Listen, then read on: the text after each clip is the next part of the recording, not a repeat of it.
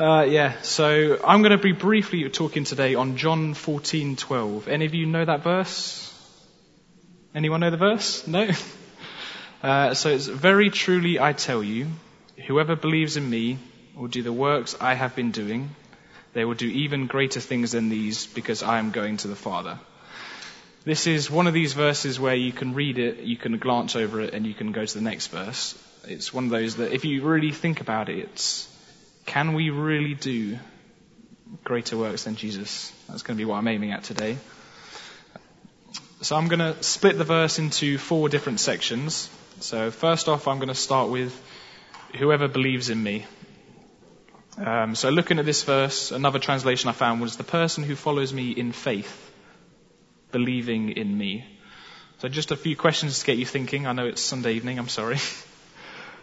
what does it look like to walk a life with Jesus if every thought you do, he is at the helm? What does, big question to start off with, I'm sorry. what does it look like if you, I lived my life and every time I do something, I think, okay, Jesus, that whole, what would, what would Jesus do? But instead, what would you do? What would you do? Um, do you trust in Jesus for any situation? Thank you. do you do you trust in Jesus that when you're getting prayed for, that He's going to heal you? Do you think if you're struggling for rent at the end of the month, do you trust that Jesus will provide? Do you have faith in what He's doing? Living a life, I think, personally, whoever believes in me, you are having faith in an unlimited God. So if you get into a situation where you're putting limits on it, that's your limits, that's not God's limits. Yeah. Um, and when you're praying for healing, or you're praying for a miracle?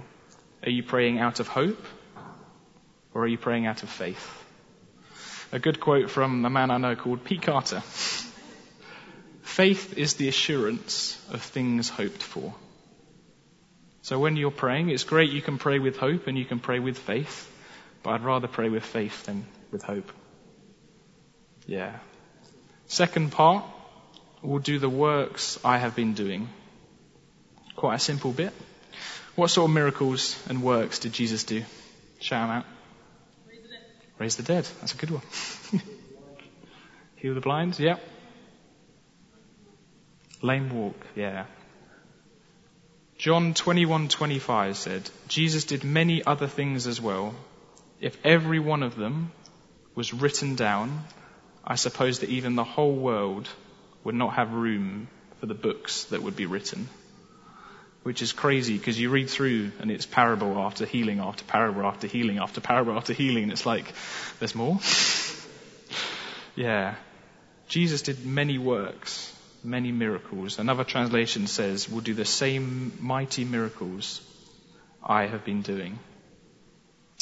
Jesus also walked on water. So another challenging question for you. Thames just over there. How many of you feel like you could go walk on the Thames. Thought not. but why not? That's an interesting. We'll get into that. Hopefully. but when we are doing miracles, what's our aim? What's our heart? Are we thinking, oh, I'm going to walk on water? That's a brilliant story to tell people. Who's going to believe that? That's a fantastic story. Uh, Pete Carter, again, has a story in Mexico when he's praying for a baby, nothing happens, nothing happens, nothing happens. Leaves, really angry with God. He uh, had incredible healing with a guy who'd been lame earlier in the day, and he's just like, why is this God? Why has this not been healed?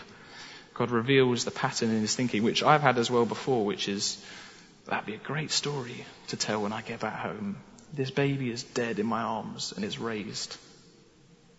Are you trying to glorify God or are you trying to get a good story?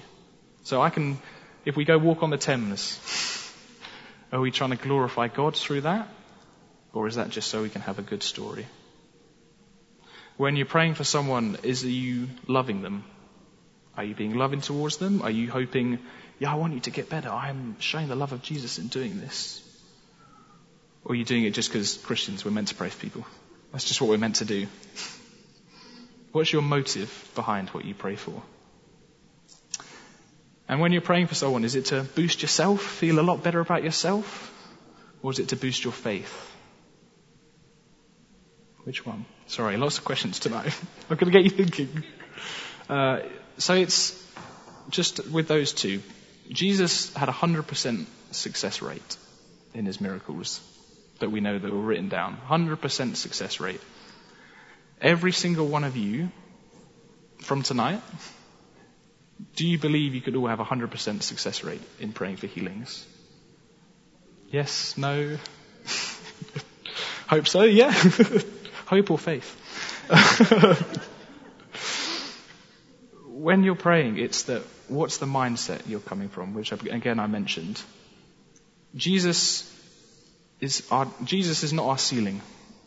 Jesus is our floor.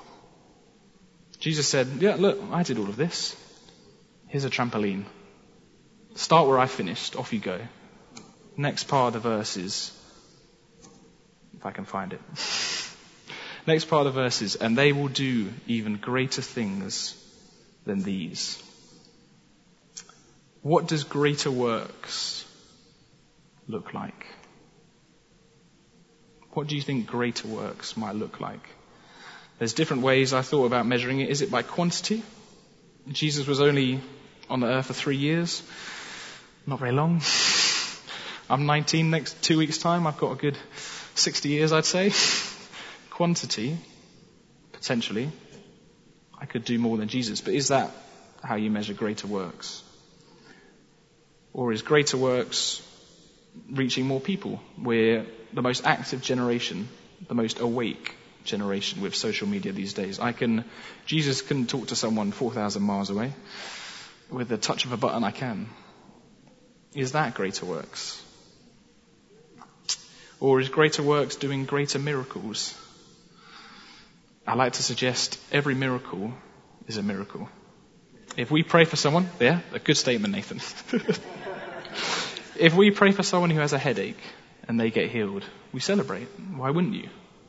If we pray for someone with cancer and they get healed, that's a miracle. Is one miracle greater than the other? no. Both of them, from a human perspective, with no medicine, with no nothing, are impossible. If someone stands in front of me and it's just me, I can't heal them. Headache or cancer. Both of them are equally impossible for God, for us. Both of them are equally possible for God. So when we're standing and praying for someone, are we thinking about our impossibility or his possibility? Which one are you thinking about? Yeah. So everyone, I like to suggest that everyone's greater works is going to look different. So personal testimony for me, I've done the school this year as part of the gap year. Um, and one thing I started doing, which I just got out there, was my treasure hunter map. I can, I'll explain that a bit. Um, treasure hunting is where we'll sit down and we'll pray to God and we'll be like, okay, God, give us some clues. And that will be divided up into name, location, needs, appearance, unusual and dates and numbers. We'll sit down, we'll get some clues, and then we'll go out on the streets of Gravesend and see if we can find our treasure. That was something that I first did when I was, what, 11, 12, taken out by my dad. Didn't enjoy it first time round when I wanted to go, but here we go. but, thank you. but first time I went out, I found 95% of my clues. 95%. And since then, I've had a success rate of always finding 80% of my clues for five, six years. About a month ago, I started on my day off on a Monday, I write a treasure map for the week. And I go about my daily life and I think, oh, you've got black trousers, I've never met you. Let's go. and I've had some really, really great conversations with people because of it. And it's the week I decided to do that, breakthrough started happening. So I was, we rotate through different evangelism groups in school, and I was doing treasure hunting at the time in school. And that week I decided on the Monday, okay, this is my commitment. I'm going to do this every Monday. This is what I'm going to do. On the Friday I went treasure hunting. Me and Kim went out together. We found 27 clues for one person. for one person. then that's the same week that I said, okay, God, I'm making this commitment. I'm going to write a clue. I'm going to write a treasure map every Monday. And it's not about how many clues I got. That's irrelevant because the week after, I feel like God was humbling me. I found one clue and it was an equally good conversation and I got a chance to pray. One clue. It's not the quantity of clues. That's not how I define my greater works. It's the conversation. It's, am I talking to them? Am I blessing them? Am I loving them? That's the aim. So everyone's greater works will be different. Last week I was doing uh, older and younger youth together, which I do on a monthly basis. Um, talking to something similar to this. um, and it was that you can evangelize through opening doors to people. For a lot of them, that was like, what do you mean? how, how does that work? If the mindset behind me opening doors is, I'm loving you, I'm loving you, I'm loving you, eventually someone might go, why do you always open doors for me? You're in. You're in. you can preach Jesus then, they ask the question. but it's that, what's the mindset behind it? And it might not be obvious. It might not be that your greater works is, okay, I'm going to write a treasure map. That's what I'm going to do. That's what Nathan does. It's going to look different for every single person. Every single person. So, for example, we have a lady at school called Janice, who week, week after week after week gets some amazing stories of where she's just going about her daily life and she's always got her radar up for God. And it's her sentence, which she uses a lot, is, I'm practicing listening from God, X, Y, Z. And time after time after time is bang on. And that's going about her daily life. I'll pick on my dad for an example. He'll, we'll just be shopping and he starts talking behind the woman behind the counter and word of knowledge, prayer for healing, and many times does get healed. You don't know how to do that, don't worry. Or Laura, I didn't, I was going to pick on you as well. You had, Laura has a story of where she was singing in her home. Someone living miles away is hearing her singing. Uh, she talked about it at worship school and said, okay, what if she's singing and the people in crisis in Syria hear her singing? Different greater works. Again, you don't know how to pick up singing. but every single one of you, greater works will look different. So don't think, okay, Jesus prayed and healed miracles. He left his home. He had no bed. He walked, the, roamed the land. You don't have to leave your home. You can stay on social media and bless people in a nice warm bed. Greater works will look different to all of you. So ask Him, God, what is my greater works? What is the routine that I'm going to create that will be okay, I'm making a commitment. This is what I'm going to do. Final part of the verse is because I'm going to the Father. The significance of Jesus going is that we get Holy Spirit. We get Holy Spirit. 1 Corinthians 6:19 says, "Do you not know that your bodies are the temples of the Holy Spirit, who is in you, whom you have received from God?" Do you believe that Jesus and God are equal? Yeah? Do you believe that Jesus and Holy Spirit are equal? And that God and Holy Spirit are equal? All of you believe that? Okay, with a vote of hands, if I'm standing, if I'm praying for someone and I can have one person standing next to me, put your hand up if you have Jesus standing next to you. Yeah?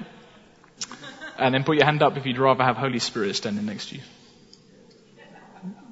More people had Jesus. I'm going to give you a clue. In real life, you only have one of them, and it's not Jesus. it's a common mindset that we'll think Holy Spirit is lesser God. Holy Spirit is equally God. We have the same power that made the heavens and the earth in us every single time we pray for something. So is the limit when we're praying for something what's in us or what's up here? I'll let you think about that one.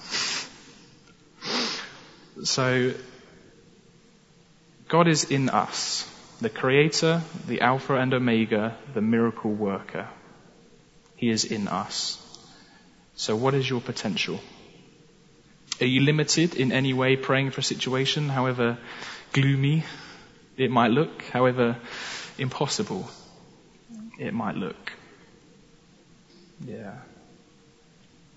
Is there something in your mindset that's preventing you from doing these greater works? So I'm talking about all this amazing stuff, these amazing stories, X, X, Y, and Z, and you're a bit like, yeah, that doesn't happen to me. doesn't happen to me. Is there something in your mind that's like, that's writing you off before you've even started? Are you disappointed on maybe praying for someone in the past and they weren't healed and you're a bit puzzled, you're a bit like, why did that not happen? I really wanted that to happen and it didn't come through. Are you a bit worried? Oh, what, what are people going to think if I approach them with a treasure map? What are they going to think of me? They're going to think I'm loopy. Are you worried? Are you fearing man? Is your yeah. Are you going for man's approval over God's approval? Which one is a priority in your life? Because if God's opinion of you is your approval, God's approval is more important than man's approval in your life, you're going to worry. You're not, you're not going to worry about how you look when you pull a treasure map out in front of someone and say, "Do you know anyone called James?" That's not going to be your concern because you're going to be more interested in what your Heavenly Father thinks of you. And this is a process. I'm not saying you're going to wake up tomorrow morning and you're going to be like, cool, greater works from day one, let's go. It's going to be a journey. It's going to be a journey. I'm still growing on my journey. I'm not saying I've got it. I've got my treasure hunt map. I've sorted. I've finished now. I don't need anything else. I can write one for the rest of my life. Sorted personally, God's been speaking to me about this. My next step is, can I treasure hunt without a map? Can I go up to someone and say, excuse me, I've got some clues for you when I haven't got a single thing written down? That's out my comfort zone. but I'm still growing. And then what's the next thing after that? And the next thing after that? And the next thing after that? That's what you have to be challenged on today. Your works will look different. And once you've got greater works, you can't stop because there's even more greater works. Once you hit one target, you go to the next one. If a distance runner wants to be a world record and they beat their personal best, when they get back on the track, they're going to try to beat their personal best. And then they're going to try to beat their personal best. And then they're going to keep doing it and keep doing it and keep doing it. When you find that you pray for someone and they get healed, what do you want to do? go find someone else, hopefully. and you want to keep doing it and keep doing it and keep doing it. When someone isn't healed, do you want to keep doing it? Keep doing it. Keep doing it.